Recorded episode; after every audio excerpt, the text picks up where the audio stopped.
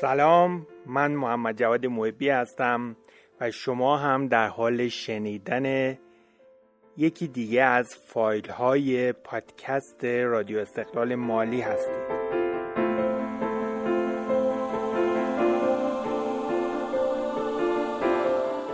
کتاب امروز از مجموعه کتاب هایی که در مورد مدیریت پول و سرمایه گذاری کتابی به نام کتاب کوچک سرمایه گذاری عاقلانه نوشته آقای جان باگل که کتاب فوقالعاده ساده و کارایی است برای کسانی که واقعا می‌خوان یک سرمایه گذاری پرسود و بلند مدت داشته باشند اسم این کتاب به انگلیسی The Little Book of Common Sense Investing یکی از پرفروشترین های آمازون و من حتما به افرادی که می‌خوان یه سرمایه گذاری غیر فعال رو روی پول خودشون انجام بدن و یک سود خوب ببرن توصیه می‌کنم که حتی این فایل رو بشنوین و توصیه های گفته شده رو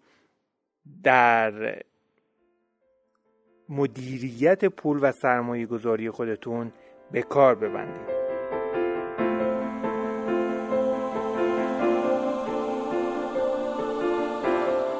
آقای جان باگل که همین ژانویه 2019 در سن 89 سالگی فوت کرد مؤسس یک گروه سرمایه گذاری به اسم ونگارد. این مؤسسه تو دهه هفتاد میلادی با مدیریت آقای جان باگل اولین بار اولین صندوق سرمایه گذاری شاخصی رو معرفی کرد. این مؤسسه مؤسسه ونگارد در حال حاضر یعنی سال 2019 پنج و سه دهم تریلیون دلار از دارایی های مردم دنیا رو در صندوق های سرمایه گذاری خودش تحت مدیریت داره.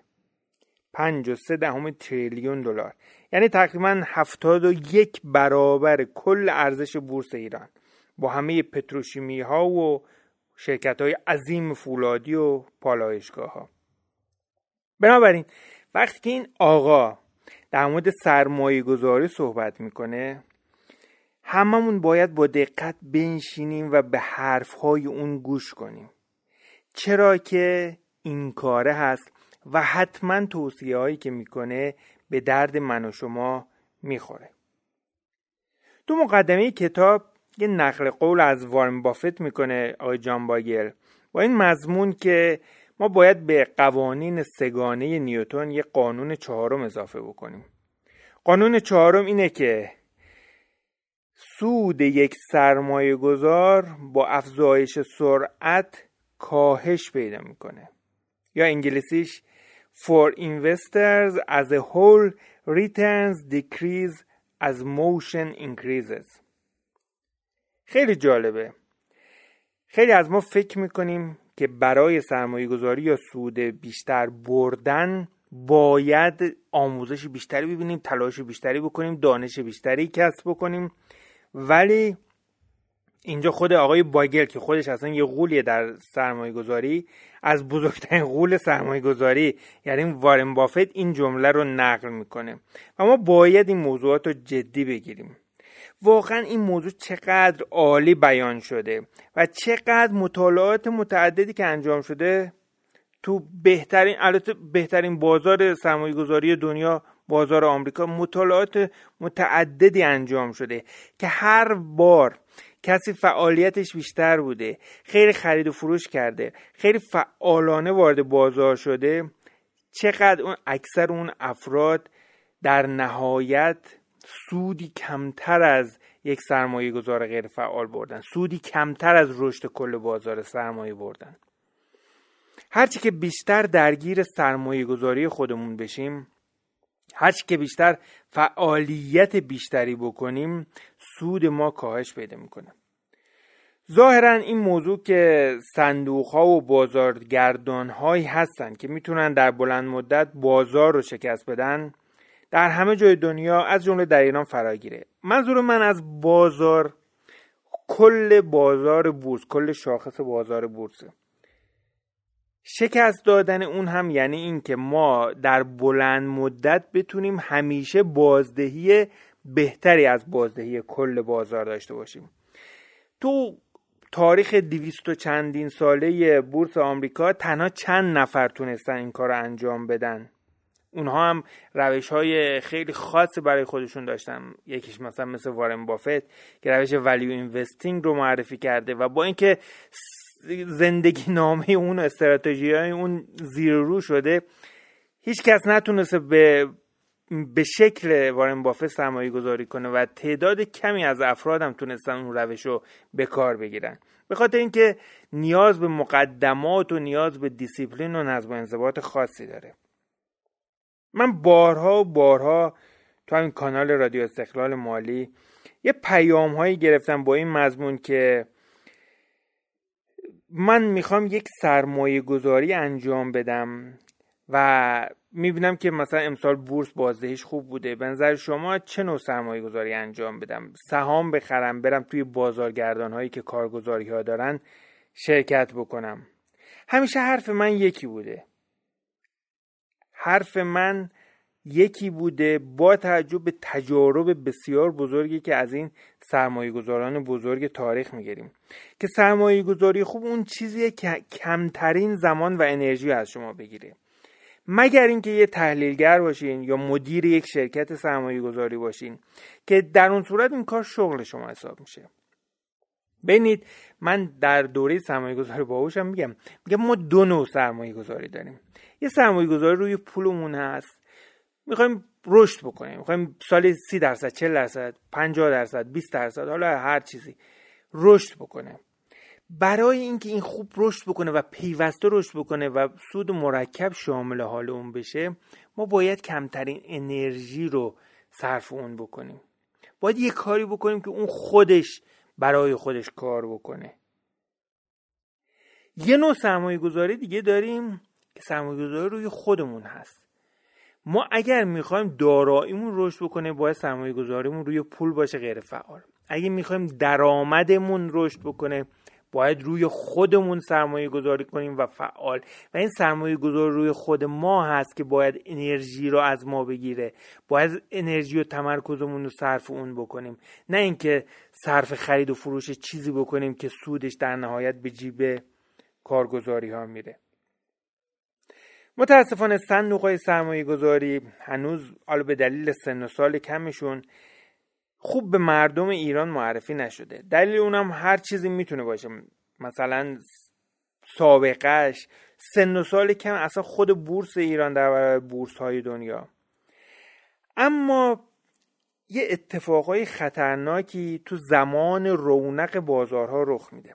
مثلا سال 97 و 98 تا الان که تابستون 98 بازار بورس و سهام و صندوق سرمایه گذاری رونق خوبی داشتن. اکثر افراد که سود کم بانک و رکود دلار رو می‌بینن به خاطر که بیان از این بازار سهام سود بیشتری ببرن وارد بازار میشن. یکی دو تا ارز اولیه می‌خرن سود می‌کنن و انتظار دارن که کل بازار در هر خریدی و در هر سالی به همین شکل باشون رفتار کنه. اینا جذب کانال های تلگرامی میشن. میرن کلاس و آموزش هایی که قرار به اونا آموزش خرید و فروش سوده رو نشون بده. اما همونطور که شما هم تو اطراف خودتون دیدین تعدادی زیادی از اینا با ضرر و زیان از بورس خارج میشن. و بعدیش اینه که با اینکه بورس در کل دنیا و از جمله ایران محل خوبی برای تجمع سرمایه های مردم عادی مثل من و شماست. این افراد زیان دیده مثل یک مار زخ خورده نه تنها خودشون دیگه از بورس خارج میشن و بر نمیگردن چندین نفر دیگه هم پشیمون می‌کنن از اینکه وارد این سرمایه گذاری استاندارد و سودده بشن. ما امیدوارم که این کتاب کتاب آقای جان باگل بتونه به شما کمک بکنه که تو این زمینه تصمیم درستی بگیرید یکی از اشتباهات بزرگی که در بازار ایران من خیلی میشنوم میگن افراد مختلف میگن حالا اقتصاددان ها یا غیر اقتصاددان ها بیشتر غیر اقتصاددان ها میگن که اقتصاد ایران با دنیا متفاوته نمیشه بلند مدت روش سرمایه گذاری کرد.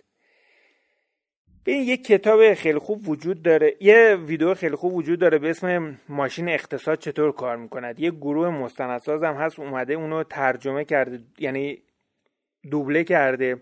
حتما توصیه می‌کنم تو آپارات سرچ بکنین اونو ببینین. اقتصاد یک پدیده چرخه‌ای سیکلیه. این چرخه و سیکل ها ممکنه توی کشور شدت و شدت بیشتری داشته باشه بالا و پایین شدن بیشتری داشته باشه. توی کشوری مثل ما تورم ها و نرخ سودها ش... کف و سقف های بلندتری دارن. توی کشوری مثلا مثل ژاپن یا آلمان ممکنه خیلی نوسان های کوتاهی داشته باشن ولی اقتصاد یک پدیده چرخشیه چرخه‌ایه. و در نهایت داستانم یکیه. یک چرخه رو به بالا. قیمت همه چیز بالا میره. و ما اگر بتونیم از این چرخه ها رد بشیم از این چرخه هایی که احساسات ما رو درگیر می‌کنه رد بشیم و بتونیم تو این بازار بمونیم در نهایت برد با ما خواهد بود. به این شاخص من چند تا آمار خدمت شما بگم. شاخص بورس ایران از سال 76 تا 98 از عدد 1600 به عدد 254000 رسیده. 158 برابر شده. قیمت سکه تو همین سالها یعنی از 76 تا 98 از 38 هزار تومن به 4 میلیون و 200 هزار تومن رسیده و از 113 برابر شده. قیمت دلار از سال 76 تا 98 از 480 تومن به 13 هزار تومن رسیده و 27 برابر شده. شاید فکر کنید این عددهایی که من خدمت شما ارائه کردم برای اینه که می‌خوام بازدهی بازارهای مختلف رو با هم مقایسه کنم. نه. ببینید در مورد بازدهی بازارها حالا بعدا صحبت می‌کنیم. ولی الان می‌خوام این سوال رو بپرسم که سهم من و شما از این رشد زیاد قیمت ها چی بوده؟ بین دلار و عواقب بعد از دلار تونستن که مخارج ما رو بالا ببرن تورم زیادی به ما تحمیل بکنن هزینه های ماهیانه زندگی ما رو بالا ببرن چه هزینه های ضروری چه تفریح ها چه مسافرت و هر چیز دیگه. اما ما چقدر تونستیم از این رشدی که به وجود اومده استفاده بکنیم؟ یه جمله طلایی تو این کتاب گفته شده اگر اونو به کار ببندیم تو زندگیمون تو سرمایه گذاریمون خیلی اتفاقات خوبی میفته و من خودم خیلی این موضوع تجربه کردم. و اونم اینه که وقتی که شما یه مسئله دارین چهار پنج تا راه حل به ذهنتون می‌رسه یا بهش رسیدین همیشه باید ساده ترین اونها رو انتخاب بکنیم. ساده ترین روش سرمایه گذاری روشیه که تو این کتاب معرفی میشه. و سرمایه گذاری نیاز به پیش نیاز خاصی نداره. ببینید اصل و اساس این کتاب نظری که آقای جان باگل داده بر دو تا اصل استواره. اول اینکه شاخص بازار همیشه رشد می‌کنه و بازدهی خوبی داره. حتی اگه سال 76 رو هم مبدع بورس در نظر نگیریم که شاید اون موقع بگیم تعداد شرکت ها خیلی کم بوده و شناوری سهام کم بوده تعداد سهامدارا کم بودن. مثلا بیام سال 88 در نظر بگیریم که نسبت به تابستون امسال مثلا بشه یه بازه زمانی ده ساله. باز هم می‌بینیم که شاخص از حدود عدد 9600 به 250 و خورده هزار رسیده و حدودا 26 برابر شده. پس اصل اول اینه که شاخص بازار همیشه رشد می‌کنه و بازدهی خوبی داره نسبت به همه چیزهای دیگه. دوم اینکه اگه شما سرمایه خودتون رو در صندوقهایی بگذارین که به شکل فعال مدیریت میشن در طی سالها هزینه های زیادی می‌پردازین که تفاوت در نتیجه نهایی سرمایه گذاری رو خیلی زیاد می‌کنه. حالا این صندوق هایی که هزینه زیاد می‌پردازن چیه؟ ببینید شما هر صندوق سرمایه گذاری اون صندوق سرمایه گذاری روتینی که حالا معرفی می‌کنم کجا می‌تونید بهشون دسترسی پیدا کنید برین. تو اساسنامه تو امیدنامهش اومده هزینه های صندوق نوشته که مثلا هزینه ارکان صندوق چقدر هزینه برگزاری مجامع چقدر هزینه اصلا سرمایه گذاری در اون صندوق چقدره یه سری صندوق های دیگه هستن صندوق هایی که به شدت به شکل فعال مدیریت میشن. مثلا بازارگردان هستن سبدگردان هستن. و شما تو اونها چون یک مدیر فعال وجود داره و به شکل روزانه فعالیت می‌کنه برای بالا بردن سوددهی شما هزینه های زیادی ممکنه به بازار به شما تحمیل بشه. ممکنه مثلا تو یک سالی مثل سال 97 یا 98 ببینید که شما مثلا تو یک سال 140 درصد سود کردین. حالا دو درصد سه درصد یا چهار درصد اون سودی که اون مدیر صندوق اضافه گرفته نسبت به صندوق های عادی به چشمتون نیاد. ولی تو سالهای متمادی این سه درصد چهار درصد و اگه با هم با توجه به سود مرکب در نظر بگیرین یک رقم عجیب و غریبی میشه. و این هم در نظر داشته باشین که بازار همیشه مثل سال 97 و 98 سودده نخواهد بود. اگر بخوام در مورد قسمت اول یا اصل اول صحبت بکنیم هنوز که هنوزه هنوز که هنوزه خیلی از افراد به سادگی متوجهش نمیشن. یعنی متوجه نمیشن که اگه پول خودشون رو یه جایی میگذاشتن که با شاخص بازار حرکت می‌کرد بدون اینکه هیچ کاری بکنن. بدون اینکه هیچ کاری بکنن داراییشون در عرض ده سال 26 برابر می‌شد. ضمن اینکه ما اصلا سرمایه گذاری رو یک اصل مرکب پیوسته می‌دونیم. یعنی نه اینکه من یک پولی ده سال پیش گذاشته باشم الان 26 برابر بشه. ما پیوسته در هر ماه به این دارایی خودمون اضافه می‌کنیم. اکثر مردم به همون دوتا دلیلی که گفتم این کارو نمی‌کنن. اول اینکه برای حل مسئلهشون به دنبال یه راه حل پیچیده هستن. من خیلی خودم درگیر این موضوع بودم. فکر می‌کردم بارها و سالها و سالها فکر می‌کردم که اگر روش اینقدر ساده هست پس چرا خیلی از افراد این کارو نمی‌کنن؟ دوم اینکه محاسبات ساده رو بلد نیستن. کسی که به دنبال یه راه حل پیچیده هست میره توی مسیرهای پرهزینه سرمایه گذاری میفته در موردش صحبت می‌کنم. اما کسی که محاسبات بلد نباشه تو برزخ گیر می‌کنه. شاید تا ابدم از این برزخ بیرون نیاد. منظور از من از محاسبات ریاضیات پیشرفته و مثلثات و حساب دیفرانسیل نیست. منظور من فقط چهار عمل اصلیه. شاید همه ما اونو بلد باشیم اما تو سرمایه گذاری قادر به استفاده از اون نیستیم. مثلا من مطمئنم که اکثر مردم واقعا توی این موضوع مطمئنم. بجز البته افرادی که عضو کانال رادیو استقلال مالی هستن که این موضوع رو خوب می‌دونن مفهوم اثر مرکب رو به خوبی نمی‌دونن. می‌تونیم برین از افراد مختلف سوال کنیم. بین 26 برابر شدن شاخص بورس یا اگه کسی مثلا به بورس اعتماد نداره 16 برابر شدن قیمت سکه تو 10 سال یک اثر مرکبه. سوال اینجا هست که اگر کسی بلده چطور تونسته این اثر رو تو زندگی خودش پیاده بکنه؟ اکثر افراد نتونستن درسته؟ صادقانه پاسخ بدیم دیگه. دلیلش هم همونطور که گفتم ضعف در محاسبات و تکیه بر تخیلات در محاسبه دارایی و رشدشه. به جای اینکه یه عدد مشخصی رو بیایم مشخص کنیم و سرمایه گذاری کنیم هر ماه هر سال رشدش رو اندازه گیری بکنیم تو عالم خیال میریم با تورم کشتی می‌گیریم. یا اینکه نگران فروپاشی اقتصاد ایران هستیم. می‌خوام یه سوال صاف و ساده از شما بپرسم. آیا تو ده سال تو پنج سال حتی تو یک سال گذشته توی محلی سرمایه گذاری کردین که به شکل پیوسته توش مشارکت داشته باشین و گزارش این مشارکت و رشد اون رو روی کاغذ ثبت کرده باشین؟ مثلا بگیم فروردین 98 مشارکتم 500 هزار تومن بوده. کل داراییم تا الان 32 میلیون. اردی بشه 98 740 هزار تومن مشارکت کردم. کل داراییم شد 34 میلیون. به نظر من فارغ از سود این کار یعنی سود این سرمایه گذاری تو بازار بورس برای اقتصاد کلان کشور بهترین مکان برای سرمایه گذاری مبالغ کم هم سرمایه گذاری تو بورسه ولی نه خرید و فروش سهام. اون دام بزرگیه که خیلی ها ممکنه درش بیفتن و بیرون نیان.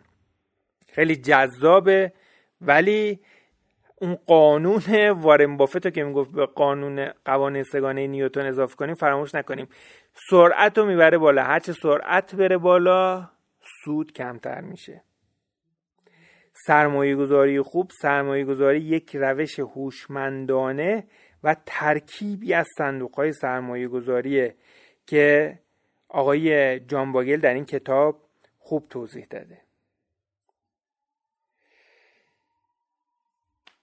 تا الان راجع به این صحبت کردیم که برخی از افراد به این دلیل سرمایه گذاری موفقی ندارن که محاسبات ساده رو بلد نیستن یا اینکه به دنبال یه راه های پیچیده ای هستن.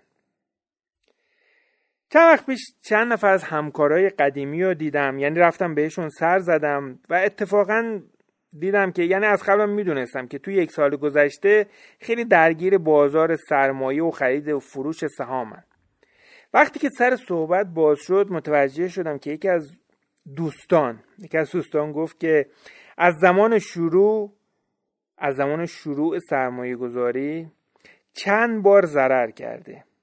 و می‌گفت که خوشبختانه الان تقریبا ضررها صفر شده. نکته جالب این بود که رفته بود توی کلاس سرمایه گذاری هم شرکت کرده بود و مطالعات و مطالعات زیادی هم تو این زمینه داشت. تو صورتی که بورس همچین رشدی داشته خوشحال از این بود که ضررهاش صفر شده. من به اونا گفتم که من مثلا یه دوره آموزشی دارم به اسم سرمایه گذار باهوش توش روش های ساده سرمایه گذاری آموزش میدم. برای کارمندا از نیاز به اصاب خوردی و تنش نداره.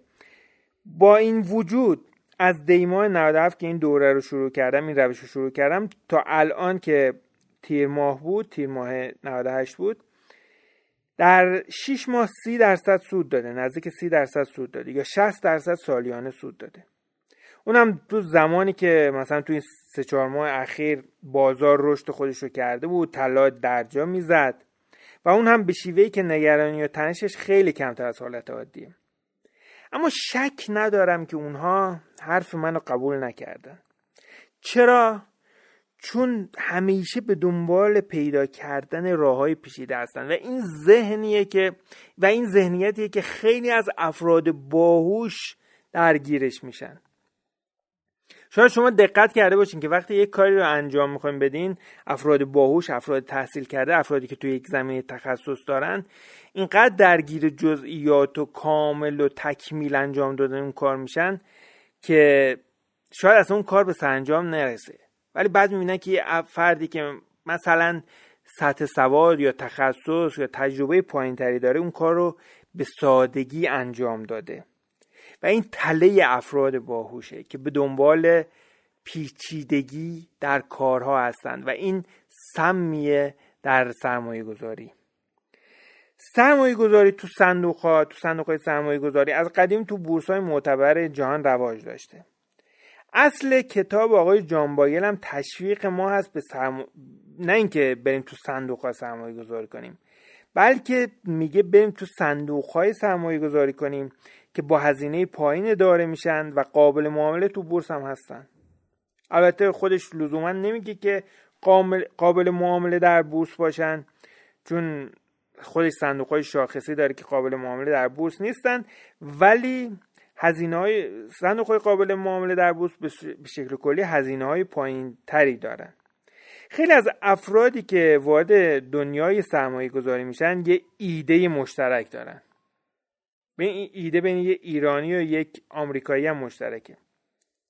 اینکه پشت پرده ها و اطلاعاتی وجود داره که من اونها رو در اختیار ندارم. فسادهایی وجود داره که ما در موردش نمی‌دونیم. مثلا فیلم فیلم های زیادی تو این زمین هم ساخته شده. فیلم مثلا گرگ والستری تو ببینید. ببینید که مثلا تو بورس آمریکا میگن چقدر فساد وجود داره. در مورد ایران هم اکثر افراد یه همچین نظری دارن. پس اگر این فساد وجود داره اگر من بتونم صندوقی رو کشف بکنم صندوق سرمایه گذاری که مدیر اون به این اطلاعات دسترسی داشته باشه نونم تو روغنم.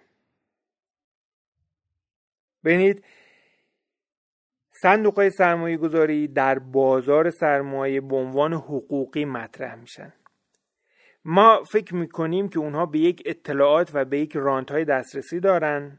من اگه برم کشف بکنم که این چه جوری داره سرمایه گذاری می‌کنه چه چیزهایی داره خرید و فروش می‌کنه و همون روش اون رو تکرار بکنم سود می‌برم. آقای باگل میگه که مردم با همین استدلال به سراغ سبدگردان ها و صندوق میرن که بابت بازدهی بهتر هزینه بالایی از اونا می‌گیرن. ولی در نهایت نتیجه نمیده. چرا؟ چون در دراز مدت بهترین بازدهی باز کل بازاره. و همه ما می‌تونیم با هزینه خیلی کمتر این بازدهی رو تو سبد سرمایه گذاری خودمون ایجاد کنیم. از طرف دیگه از کجا معلوم که اون مدیر صندوقی که رانت به رانت های اطلاعاتی دسترسی داره مثلا سه ماه دیگه عوض نشه بازنشست نشه نره یه شرکت دیگه. سوال مهمی که ما اینجا باید از خودمون بپرسیم اینه که اگه سرمایه گذاری در سهام یا صندوق هایی که به شکل فعال اداره میشن بازه مناسب و به ما نمیدن چه گزینه دیگه وجود داره؟ جان باگل پیشنهاد می‌کنه که بهترین جا برای این سرمایه گذاری صندوق هایی که دارایی اونها شامل کل یه نماینده ای از کل بازار هستن یعنی یه جوری سهام رو توضیح کرده که کل بازار رو پوشش میده بنابراین به هر شکلی که بازار و شاخص کل حرکت بکنه قیمت این صندوق هم حرکت می‌کنه. از اونجایی که این کار نیاز به مدیریت فعالی نداره بالاخره تعداد شرکت ها مشخصن یه جورایی میشه اون سهام و چیت که با شاخص حرکت بکنه. هزینهشون کاهش پیدا می‌کنه چون لازم نیست که مدام خرید و فروش بکنن. و از طرفی چون در بلند مدت بهترین بازدهی مربوط به خود کل بازاره نتیجه مطلوب ما از سرمایه گذاری هم حاصل میشه.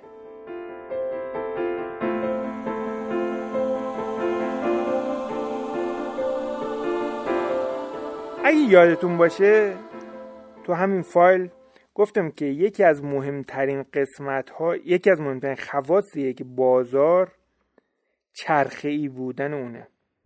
بازار چرخه و بالا و پایین داره.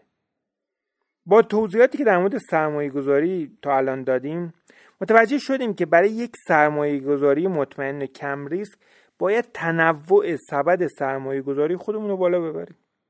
بنابراین یک گزینه خوب اینه که ما بریم روی صندوق سرمایه گذاری حساب کنیم. اما نویسنده گفته که خیلی از این صندوق هایی که به شکل فعال اداره و مدیریت میشن هزینه زیادی به ما تحمیل می‌کنن. از اونجایی هم که بازار همیشه بازدهی خوبی داشته اگه ما بتونیم فقط رفتار بازار رو تقلید کنیم از این بازدهی بهره میشیم. به همین دلیل بود که جان باگل در سال 1976 اولین صندوق شاخصی رو در قالب همین مؤسسه ونگارد ارائه کرد. سال 97 و 98 97 98 خودمون تا الان البته تابستون 98 اگه شما این دو بازه زمانی رو در نظر بگیرین بازدهی بدترین سهم ها نسبت به ابتدای سال 97 بالای 70 درصد بوده و اعداد و ارقام بزرگی در بین افراد و سهامداران رد بدل شده. اما بالاخره دوران رکود و ریزش بازارها هم خواهد رسید. چرا؟ چون بازار چرخه ایه بعضی وقتا چرخه هاش کوچیکه. بعضی وقتا دچار سیکل های بزرگ میشه. قله های بزرگ می‌زنه و دره های بزرگ هم ایجاد می‌کنه. نکته خیلی مهم اینجا اینه که فردی که بازدهی بالای 70 درصد رو کسب کرده کاملا امیدواره که در آینده هم چنین بازدهی نصیب اون بشه. این یکی از فریب هاییه که ما ذهن ما به خودمون رو فریب میده که فکر می‌کنیم گذشته در آینده هم تکرار میشه. کافیه به صحبت های افرادی که تو این روزا گوش کنین که مثلا اگه کانال های تلگرامی گروه های سرمایه گذاری یا وبسایت های فروم های اینترنتی رو برین بچرخین می‌بینید که نوشته مثلا خیلی ها ادعا می‌کنن فلان سهم پنج برابر میشه ده برابر میشه. این موضوع گریبان سهامداران صندوق های سرمایه گذاری هم می‌گیره.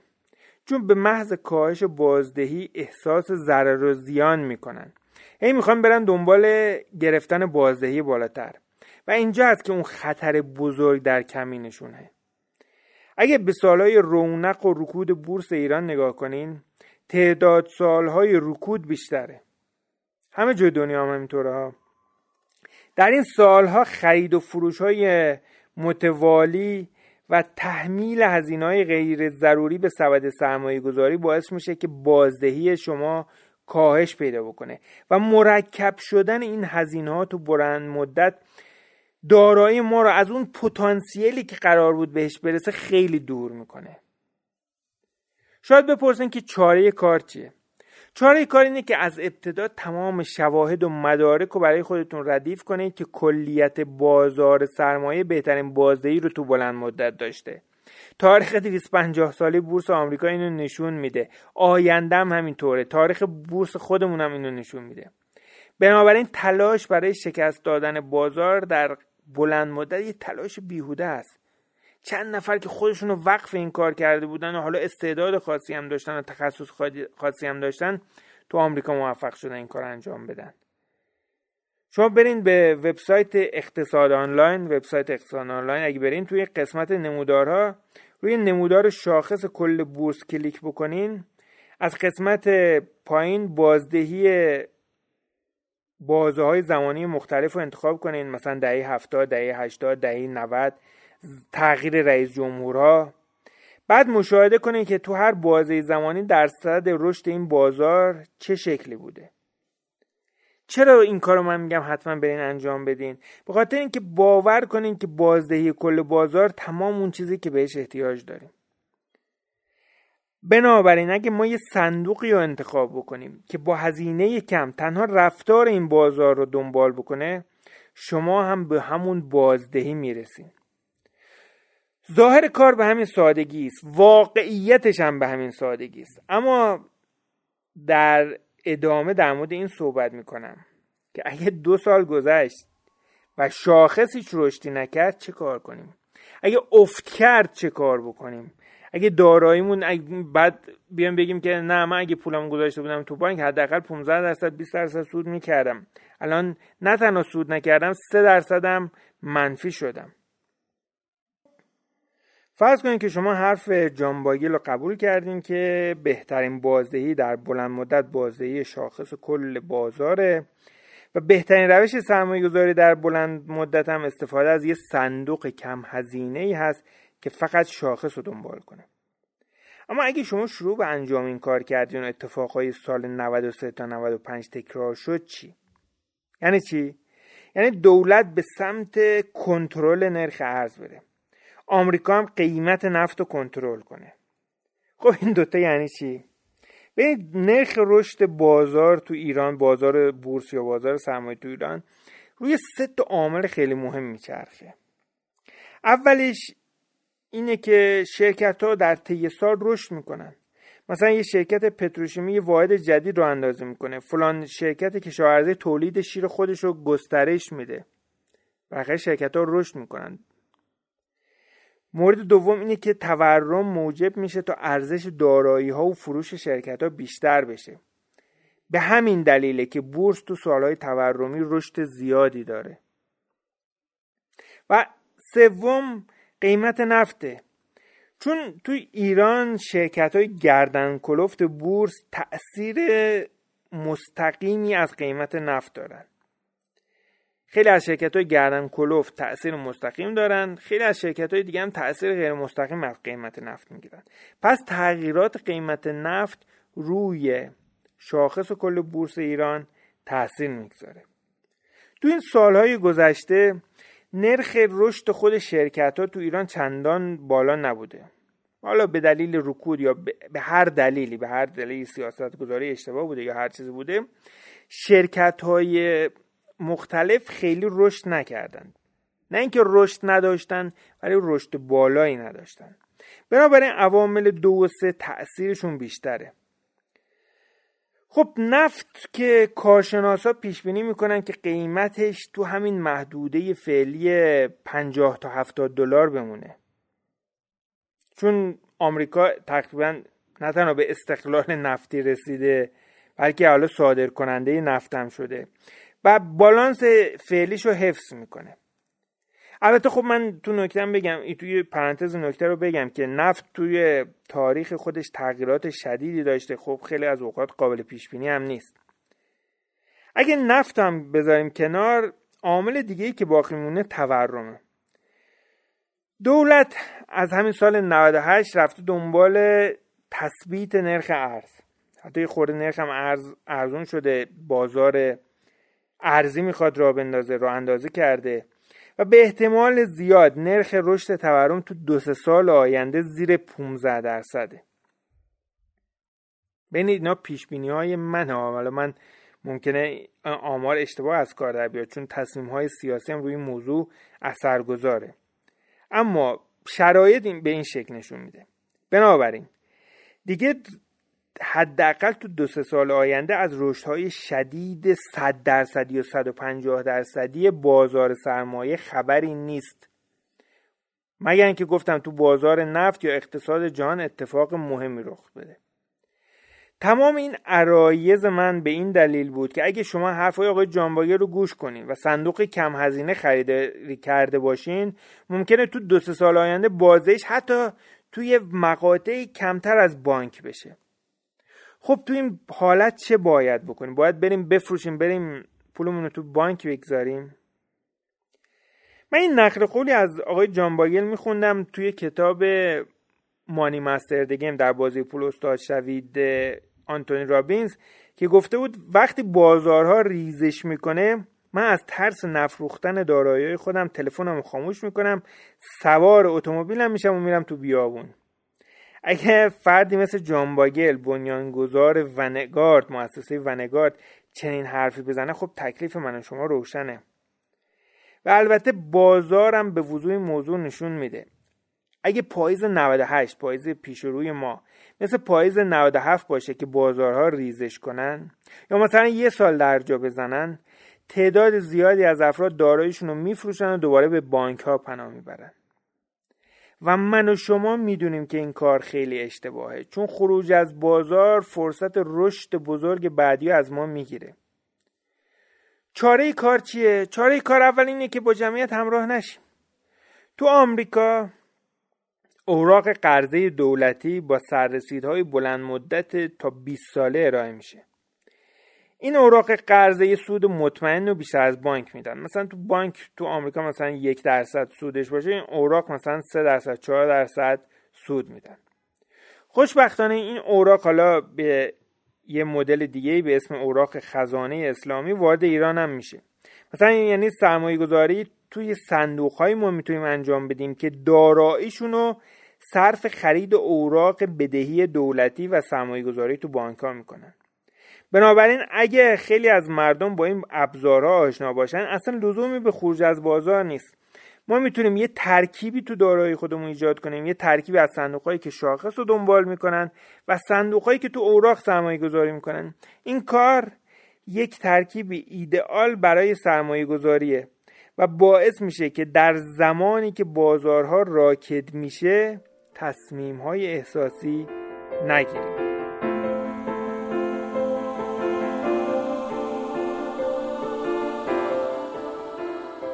الان می‌خوام یه داستان از یکی از دوستان خوب خودم تعریف بکنم. یه دوستی دارم خیلی ذهن تحلیلگر خوبی داره.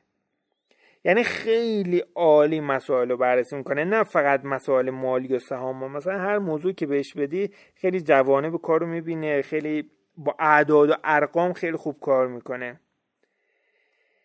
چند وقت پیش رفته بود یه سهامی که یه رشد خوبی داشت و بررسی کرده بود.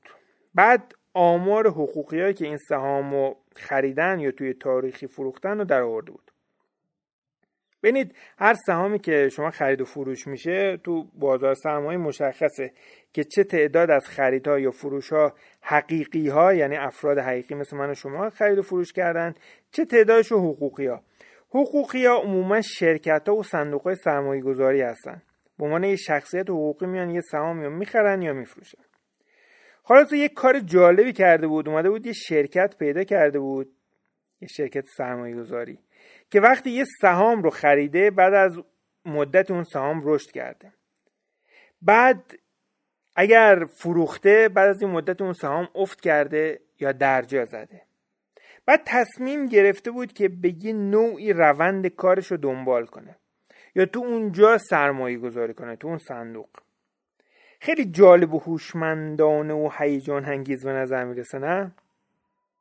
اما جان باگل میگه عملکرد گذشته اصلا دلیلی بر عملکرد آینده نیست. اول اینکه از کجا معلوم که تمام تصمیم های این گروه سرمایه گذاری تو پنج سال گذشته یا تو ده سال گذشته درست بوده؟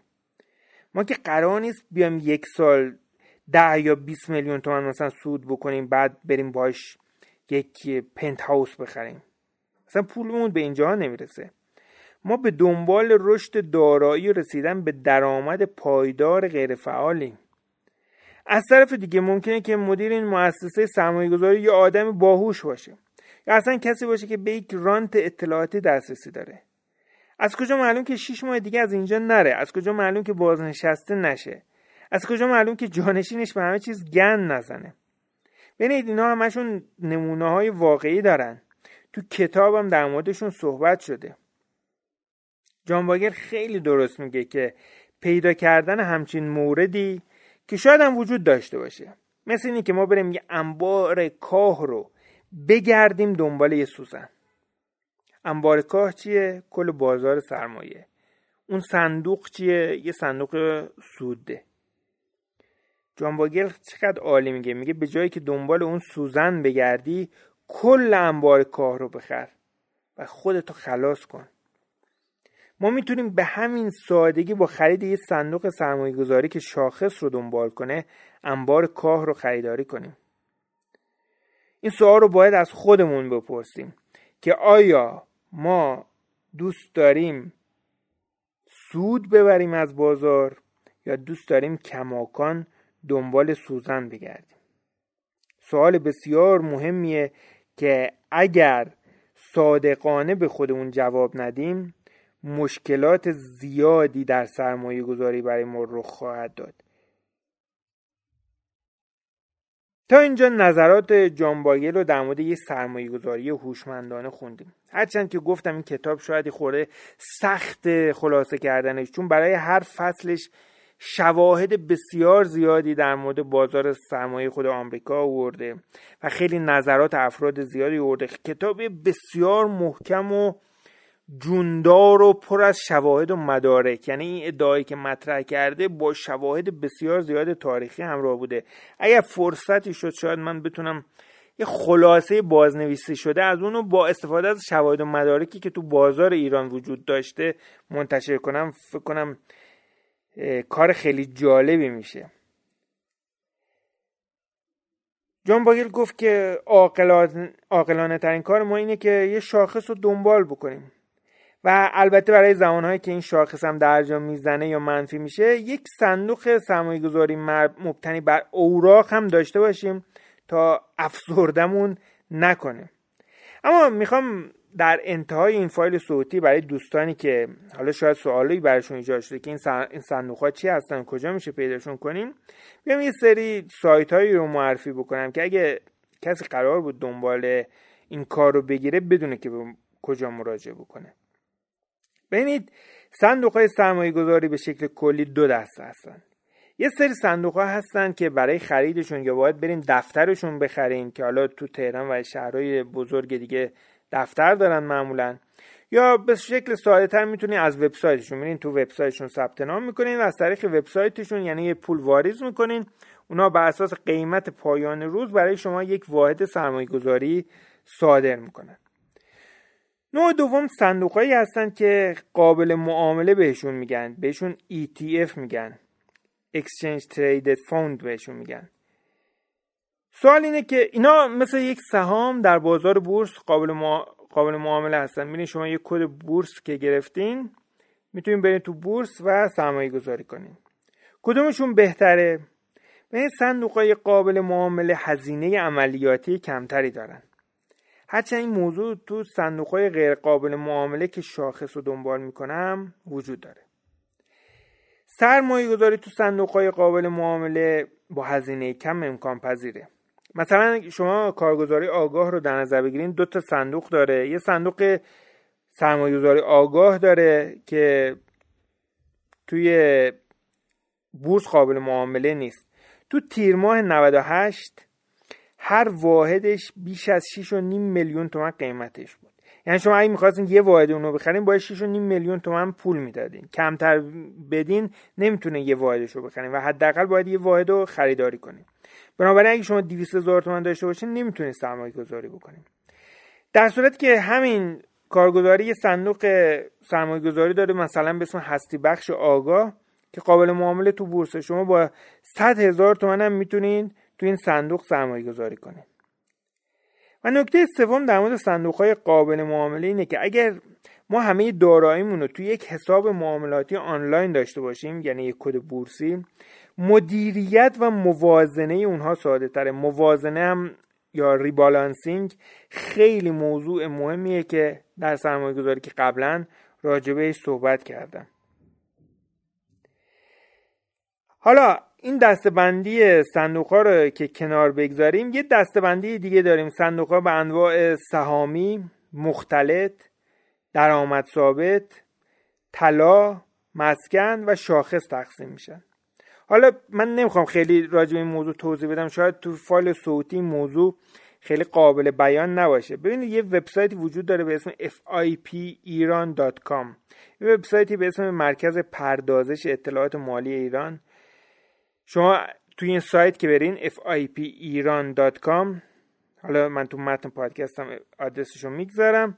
شما تو این سایت که برین می‌تونید انواع صندوق ها رو با هم مقایسه کنید شاخص بازدهیشون رو تو بازهای زمانی مختلف با هم مقایسه بکنید. به وبسایتشون دسترسی داشته باشین. هزینه هاشون رو بخونید. و یه راهنمای کامل صندوق سرمایه گذاری هم وجود داره تو وبسایت کارگزاری آگاه. اگه شما بنویسید کارگزاری آگاه راهنمای کامل صندوق های سرمایه گذاری اینو سرچ بکنید در اینترنت شما به اون راهنما می‌رسین. و راهنمای خیلی خوبیه. البته من هیچ به قول خارجی ها پورسانتی از کارگزاری آگاه نمی‌گیرم و صرفا به خاطر اطلاعاتی که وجود داره کارگزاری آگاه کارگزاری مفید اینا وبسایتاشون اطلاعات خیلی خوبی برای مقدمات سرمایه گذاری وجود داره و می‌تونید به اونجا مراجعه بکنید در پایان من یه موضوع یا یک جمله خیلی خوبی و از رامیت ستی نویسنده یا فرد مورد علاقه خودم می‌خوام بگم که گذاشتم background لپتاپم که یه سوال خیلی خوبه می‌پرسه. اول اون کتاب خودش اول کتاب I Will Teach You To میگه آیا می‌خوای ثروتمند بشی یا می‌خوای یه کار جذاب انجام بدی؟ برای هر کاری چه سرمایه گذاری چه کسب و کار چه نوشتن یه راه ساده و مؤثر وجود داره و چندین راه جذاب غیر مؤثر راه جذاب راههایی هستن که خیلی هیجان انگیزن ولی در نهایت ما رو به جایی نخواهند رسوند. شما باید تصمیم بگیرین که می‌خواین ثروتمند بشین یا می‌خواین یه کار پیچیده و جذاب انجام بدین. خیلی خوشحال میشم که نظرتون رو در مورد این پادکست هم بشنوم در مورد این کتاب. و اگر فکر می‌کنید که برای اعضای مهم خانوادهتون دوستان مهم و عزیزتون این کتاب یا این فایل صوتی هم می‌تونه مفید باشه حتما اونو براش فوروارد کنید. علاوه بر کانال تلگرامی رادیو استقلال مالی این کتاب از طریق سرویس های پادکست مثل Castbox Google Podcast iTunes قابل دسترسیه. و می‌تونین اونجا علاوه بر این پادکست اپیزودهای دیگه رادیو استقلال مالی رو هم بشنوید. شاد و موفق باشید.